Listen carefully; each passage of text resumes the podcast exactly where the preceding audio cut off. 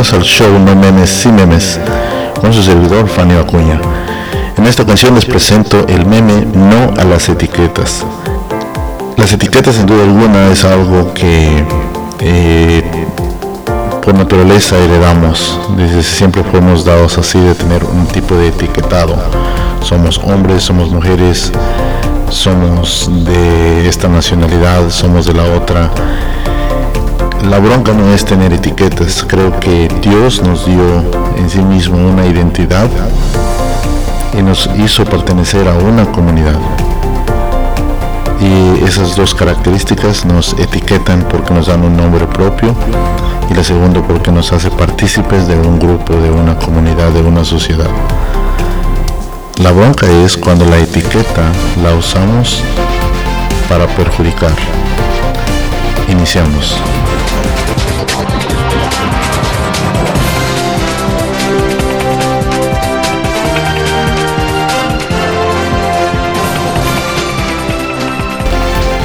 Creo que si algo tengo muy presente en mi infancia es eh, los momentos de convivio con mamá, cuando de pronto eh, me presentaba a distancia a un grupo de gente que pasaba por frente a la casa y me decía, ese grupo de gente viene de tal lugar y se les dice de esta manera porque pertenecen a este pueblo. Eh, a este otro son de este otro pueblo y se les dice así por alguna razón de que son ahí. Y me tenía ya muy educado a que la gente tenía un tipo de etiqueta, un tipo de identidad adicional a la que se le daba. Y creo que siempre creí y crecí creyendo que la gente tiene ese tipo de etiquetado. En los años 90, o los 80 y los 90, eh, en, un país, en un país como México, hay un país, digamos, eh, la parte de Latinoamérica, a lo mejor no se escucha hablar mucho de racismo, pero se escuchaba hablar mucho de un cierto clasismo. Si tú perteneces a la clase alta, que si tú perteneces a la clase media, en un pueblo donde literalmente todos pertenecen a una clase baja, pues aún ahí hay dos familias que se autoetiquetan como la clase alta del pueblo.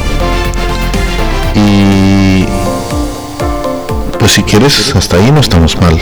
Cada quien se puede etiquetar como quiera.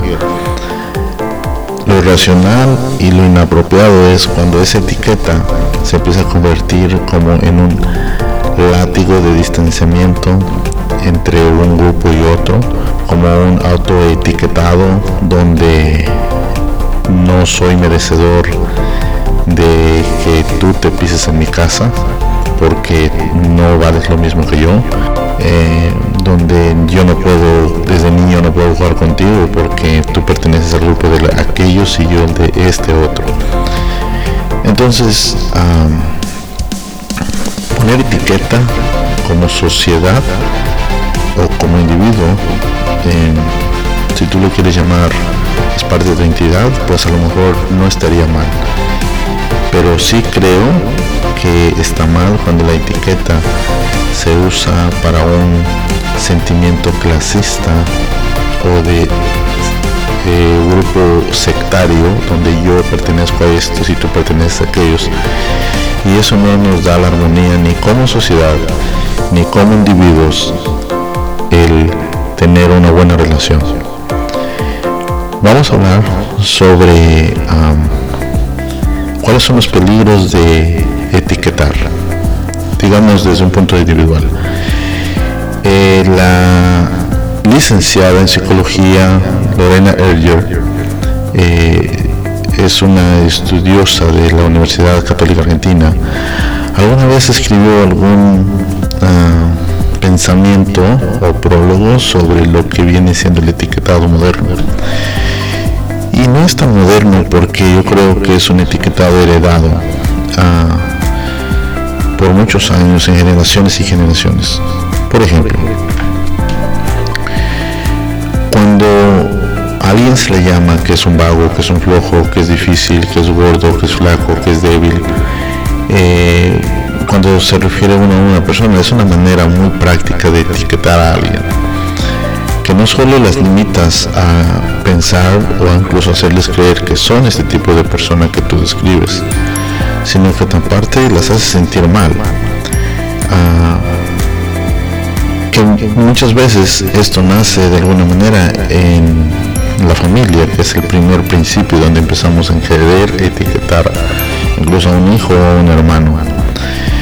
Y cuando decimos frases típicas de a diario, como por ejemplo, eres malo en matemáticas, eres malo para esto, eres un desordenado, eres un dormilón, no eres un soñador, siempre le das vueltas a todo, estamos pagando o imponiendo una etiqueta con una característica del uno al otro y que en la mayoría de las veces se puede lastimar y puede afectar negativamente en las expectativas de su propia confianza y de su propia vida. De manera individual, también a veces nos solemos autoetiquetar. Eh, la primera frase que se me ocurre cuando eres niño dices, bueno, pues yo no soy bueno en la escuela porque mi papá tampoco lo es. Mi papá dice que él no fue bueno para la escuela y por lo tanto él es un gran trabajador ahora en día. Eh, yo soy así porque así es mi carácter, o sea, justificamos nuestros actos porque yo así soy.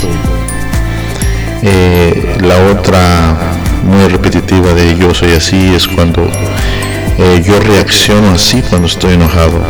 Todos mis actos de enojo los justifico con que así soy yo, así me, autoetiqueto. Y normalmente esta frase la usamos no solamente para fanfarronear de lo que somos, pero sobre todo la usamos para justificar nuestros propios errores. Ah, así soy, así fui, eso heredé, eh, soy el resultado de tal cosa y de alguna manera la usamos para justificar y evadir responsabilidades. Y digamos que incluso en, los actos más eh, lastimables que puede mirar una sociedad, como cuando es el, un crimen de un asesinato o la reacción a un accidente automovilístico fuerte que termina con la vida de alguien. Justificamos porque lo primero que viene a nuestra mente a la hora de justificar es decir, bueno, es que lo hice porque soy así cuando me provocan o me provocaron y yo así reaccioné. Eh, y esto es cuando en cuanto al grupo de características que me convierten a mí como individuo a autoetiquetarme. Ahora, de manera grupal, eh, sí recuerdo que desde la infancia ah, escuchar frases como ustedes los que son de tal pueblo, ustedes los que son de este pueblito, ustedes los que viven en esta colonia abandonada, ustedes los de aquella escuela y ustedes los que son eh, más pobres que los de acá. Y eso se ha descompuesto hoy en día de alguna manera en un nivel preocupante por las identidades sociales. Por ejemplo, hoy en día es fácil hablar de grupos sociales donde ustedes los hombres y las contra ustedes las mujeres o viceversa ustedes las mujeres contra todos los hombres ustedes los heterosexuales contra los del movimiento LGBT X, ¿no? Ustedes los cristianos contra los no cristianos, ustedes los católicos contra los protestantes, ustedes los conservadores contra los liberales, ustedes los de izquierda contra los de derecha. Creo que estamos más preocupados por saber autoetiquetar y autoetiquetarnos como sociedad que por ponernos a pensar que vamos a heredar a los jóvenes una filosofía que no tiene nada de hermandad, que lo único que tiene es ser tratados y respetados por una etiqueta más que ser tratados y respetados por ser el simple hecho de ser seres humanos. y entonces desde ahí partir y preocuparnos por cada uno de darle una seguridad muy personal que si soy de tal nacionalidad que si soy de tal grupo pero qué capacidad y qué cosas tengo en común que me pudieran a mí ser parte también del otro grupo o cuando menos ser un grupo social donde pudiera yo tener una gran relación no sorprendente de esto, quiero que ah, nos pongamos a pensar incluso en cosas que no percibimos a veces tan importantes como en una misma iglesia, ¿no? O oh, yo soy del grupo de los hombres, o oh, tú eres del otro grupo de los más chavos, o oh, tú eres del grupo de los que cantan, o tú eres del grupo de los del coro, o yo soy del grupo de los que no. Y así sucesivamente. La advertencia que viene desde la psicología moderna es que la confianza que los demás tengan sobre nosotros puede darnos la fuerza para poder alcanzar los objetivos más difíciles. Y quiere decir que si nosotros tenemos confianza de no autoetiquetarnos para aislarnos, pues podríamos ser una sociedad más competitiva, más con más armonía y que pudiese tener más logros como comunidad. Las expectativas que tengan los demás sobre nuestra persona puede actuar positivamente o negativamente a lo largo de nuestra vida. Estas expectativas van formando nuestra propia autoestima. Generalmente estas expectativas se transmiten a través de palabras expresadas a través del lenguaje oral y lenguaje escrito, acompañadas por un lenguaje corporal o consciente o inconsciente. Por eso es necesario reflexionar sobre el poder que tienen las palabras que usamos para comunicarnos con los demás o referirnos en este caso a los demás. Solemos caer rápidamente en accionar y hablar impulsivamente sin pensar estamos cayendo en prejuicios sociales, en creencias impuestas, en un consumismo mediático sin ponernos en el lugar del otro, simplemente porque etiquetamos los que tú perteneces de aquel y yo pertenezco de estos. Regresamos en el corte número 2.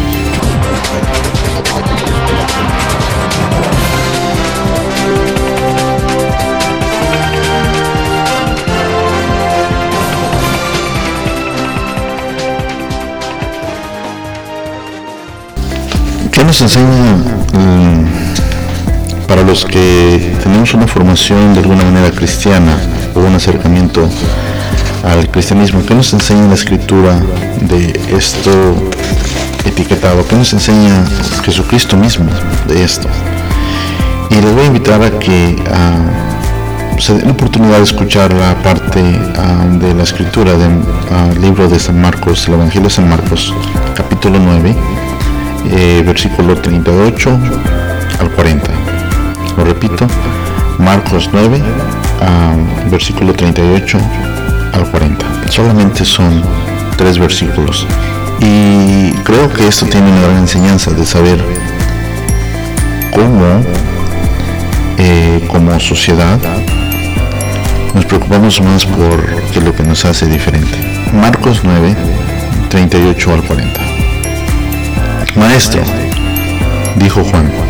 Marcos 9, 38 al 40. Maestro, dijo Juan Vimos a uno echando fuera demonios en tu nombre y tratamos de impedírselo, porque no nos seguía. Pero Jesús dijo, no se lo impidan, porque no hay nadie que haga un milagro en nombre y que pueda enseguida hablar mal de mí, pues el que no está contra nosotros, por nosotros está. Palabra del Señor. Vemos nosotros aquí un comportamiento que no ha sido nada nuevo, un comportamiento donde fácil eh, podemos etiquetar a alguien más y de pronto decir, él cierto que hace muchas cosas similares a las mías, cierto que tiene muchas cosas en común, cierto que vive en la misma comunidad donde vivo yo, cierto que eh, estudia donde yo estudio, siento que trabaja donde yo trabajo, pero aún así no es de los míos cierto que habla un idioma parecido al mío, o cierto que no vive, que no habla el idioma mío, pero vive en el mismo vecindario. Eh, es cierto que no tiene el mismo nivel de educación que yo, pero vive en la misma calle o o vive en el mismo estado o vive en el mismo condado, el mismo departamento. ¿Qué tengo en común? Y entonces empiezo yo a preocuparme por lo que me es diferente de él. ¿Y qué consecuencias podemos provocar al etiquetar a los demás?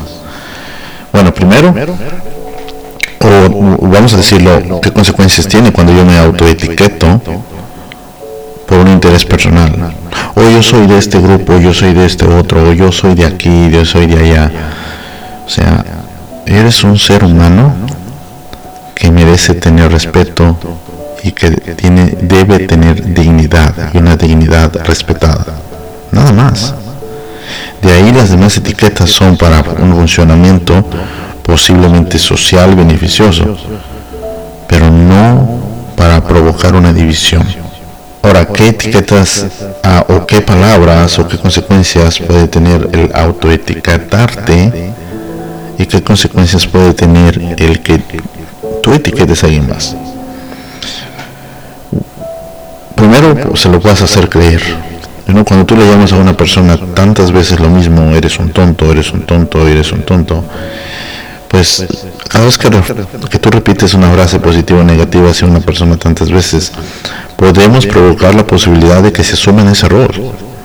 Lo pueden interiorizar como característica propia y luego fácil decir que no son así, que ellos así desean ser porque siempre han creído lo mismo. Y va a ser muy difícil de cambiar. Incluso en una sociedad una sociedad cuando es esclavizada por 300 años, aunque la generación sea siete veces adelante de la generación actual de esclavitud, hay un comportamiento común en la sociedad que aún refleja ese sentimiento de esclavitud. uno, o son rebeldes porque tienen la libertad de ser rebelde después de ser pateados como sociedad por muchos años. O dos, se convierte en una conducta donde se quiere repetir ese estado de comportamiento con otros. Vemos que esto nos afecta como sociedad en generaciones. Imagínate cuando se lo dices a alguien y su propia individualidad está siendo ah, formada con las palabras que escucha. ¿Cuánto afecto podrá tener? Eh, como resultado, pues esta persona como individualmente se va a orillar a hacer lo que tú crees que es o lo que tú le has convencido que es. Y segundo, se va, esa persona se va a justificar de ser, bueno, yo así soy porque así soy, sin posiblemente nunca serlo, nunca haberlo sido. Grupalmente un poquito similar al comportamiento como sociedad. Bueno, es que así somos nosotros. Es que nosotros somos los de acá y es que nosotros defendémonos contra los de allá. Aún cuando los de allá no te atacan, o sea, tú estás en un estado defensivo. Regularmente este eticamiento, esta manera de ponerle a alguien una etiqueta, eh, se hace con nuestra percepción. ¿no? Cuando emitimos un juicio o creencia hacia alguien, estamos poniendo en juego nuestra percepción del mundo y no somos objetivos en realidad. Es lo que opinamos. Nos limita al conocimiento del otro, a dejarnos llevar solamente por los prejuicios, limita el descubrimiento de la verdadera personalidad de la otra parte, genera estrés y ansiedad sin darnos cuenta y sin darnos cuenta podemos generar altas expectativas de alcanzar y a la persona puede verse afectada por no cumplirlas. Y de ahí viene el aislamiento y de ahí posiblemente una eh, culminación no tan agradable. Puede llegar al punto de suicidarse y como sociedad a un punto de rebelarse, ¿no? Que es el caso de muchos grupos que de pronto se reinventan, que tienen que protestar por la libertad, de que yo creo que mi libertad de mi sexualidad tiene que serse escuchada y etiquetada y ponerle colores, cuando no, debes ser respetado simplemente porque eres un ser humano y tienes que tener derechos porque tienes los mismos derechos que los demás. Pero decíamos cuando este comportamiento de autoetiquetar, perdón por la el trabalenguas de autoetiquetarme, pues resulta que yo creo tener una causa que no es necesariamente una causa, solamente es mi percepción de que tengo que defender algo que no nadie está reclamando. Ahora, ¿cómo podemos evitarlo? Bueno, pues hay que conocer, aceptar al otro con sus debilidades y sus fortalezas. Creo que como sociedad debemos de madurar, tanto como persona, como grupo, de poder aceptar a los demás porque son diferentes, porque son débiles en ciertas áreas, pero son fuertes en otras. Y que a lo mejor tienen una de esas debilidades y fortalezas, son muy comunes a las mías revisar cuáles son las creencias individuales y familiares que usamos a diario a nuestra percepción. Si algo queda a mí en absoluto claro es que yo no tengo la verdad. Es mi opinión. Y creo que cuando escuchamos a muchas personas que dan su opinión en un video o en un podcast, nos tomamos tan a pecho la verdad que en vez de darle el beneficio de la duda sobre lo que está opinando y diciendo, eh, posiblemente puedes yo aprender de algo de aquí. Y si no puedo aprender nada, sabes que al final pues me está sembrando la duda de que yo tengo la obligación de investigar. Y cuando eso no sucede, pues lo que hacemos es, eh, nos limitamos a decir, ah, él no tiene la verdad, no tiene ningún eh, formación o fundamento para decir lo que está diciendo y nos autolimitamos en aprender.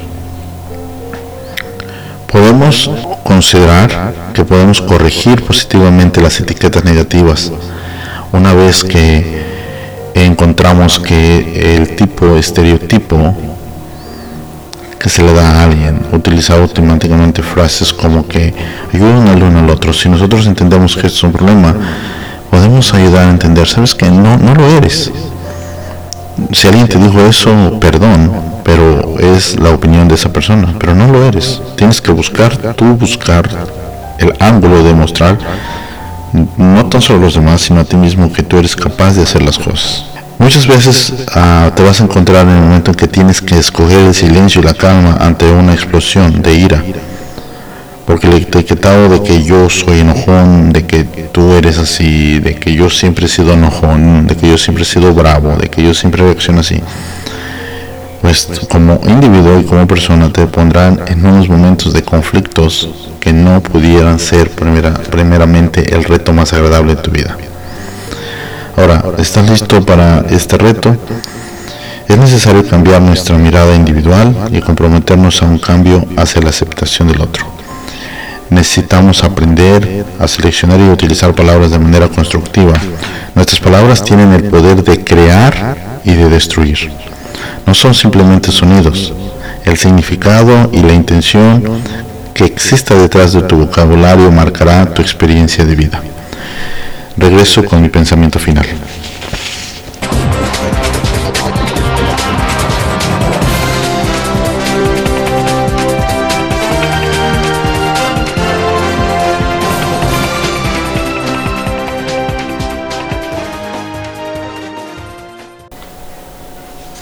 Yo creo que el problema no es ah, cuando te etiquetas a ti mismo tanto, ni cuando tú etiquetas a alguien más que te, sientes lastimado.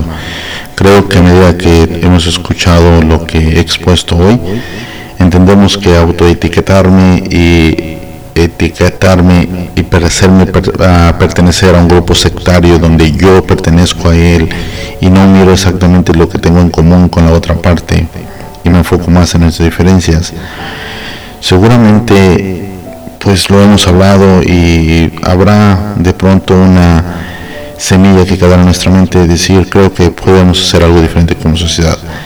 Pero nos encontramos afectados más cuando alguien nos etiqueta y entonces esas palabras pueden quedarse en nosotros para poder ser parte de nuestra personalidad el resto, de nuestra vida.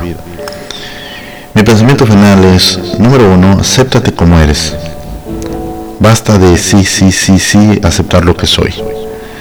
Si hiciera esto, sería aceptado mejor. Si hiciera aquello, nadie se enojaría. Si yo hiciera esto pareciera ser mejor persona. Si no lo hiciera, pues a lo mejor sería menos criticado, sería más amado. Si pudiera hacer esto, sí estaría mejor ah, para ellos, para aquellos y para allá. Nuestra preocupación de cómo sería yo, sí, sí, sí, sí, me lleva a mí de pronto a querer aceptar que lo que demás dicen de mí ah, sea por indefinitivamente algo que te va a afectar en la vida. Pero aún, estas cosas te hacen sentir como si fueras un ser humano inútil e imperfecto. Qué desperdicio de energía y tiempo. Ya eres la mejor persona que puedes ser hoy. No tienes nada que cambiar para satisfacer a alguien más. Puedes hacerlo, sí, para ponerte retos a ti mismo de superación. Y te invito a que sí lo hagas.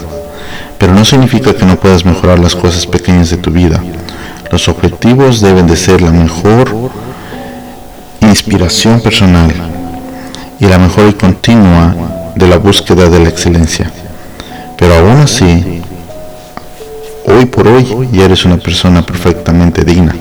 Acéptate como eres y continúa evolucionando, siempre dando lo mejor que puedas en cada momento. No más y tampoco menos sin exigencias desmesuradas, a medida que vayas evolucionando, lo harás cada vez mejor. Mientras tanto, te invito a que compartas este episodio en tus redes sociales. Búscanos en nuestras redes sociales como Fanio Acuna y también en el grupo de Facebook No Memes Sin Memes. Participa en nuestro diálogo. Escríbeme a mi email fanio.acunamatata.gmail.com Buenas noches, buenos días. Recuerda, ser feliz es una decisión que solamente te pertenece a ti. Hasta la próxima.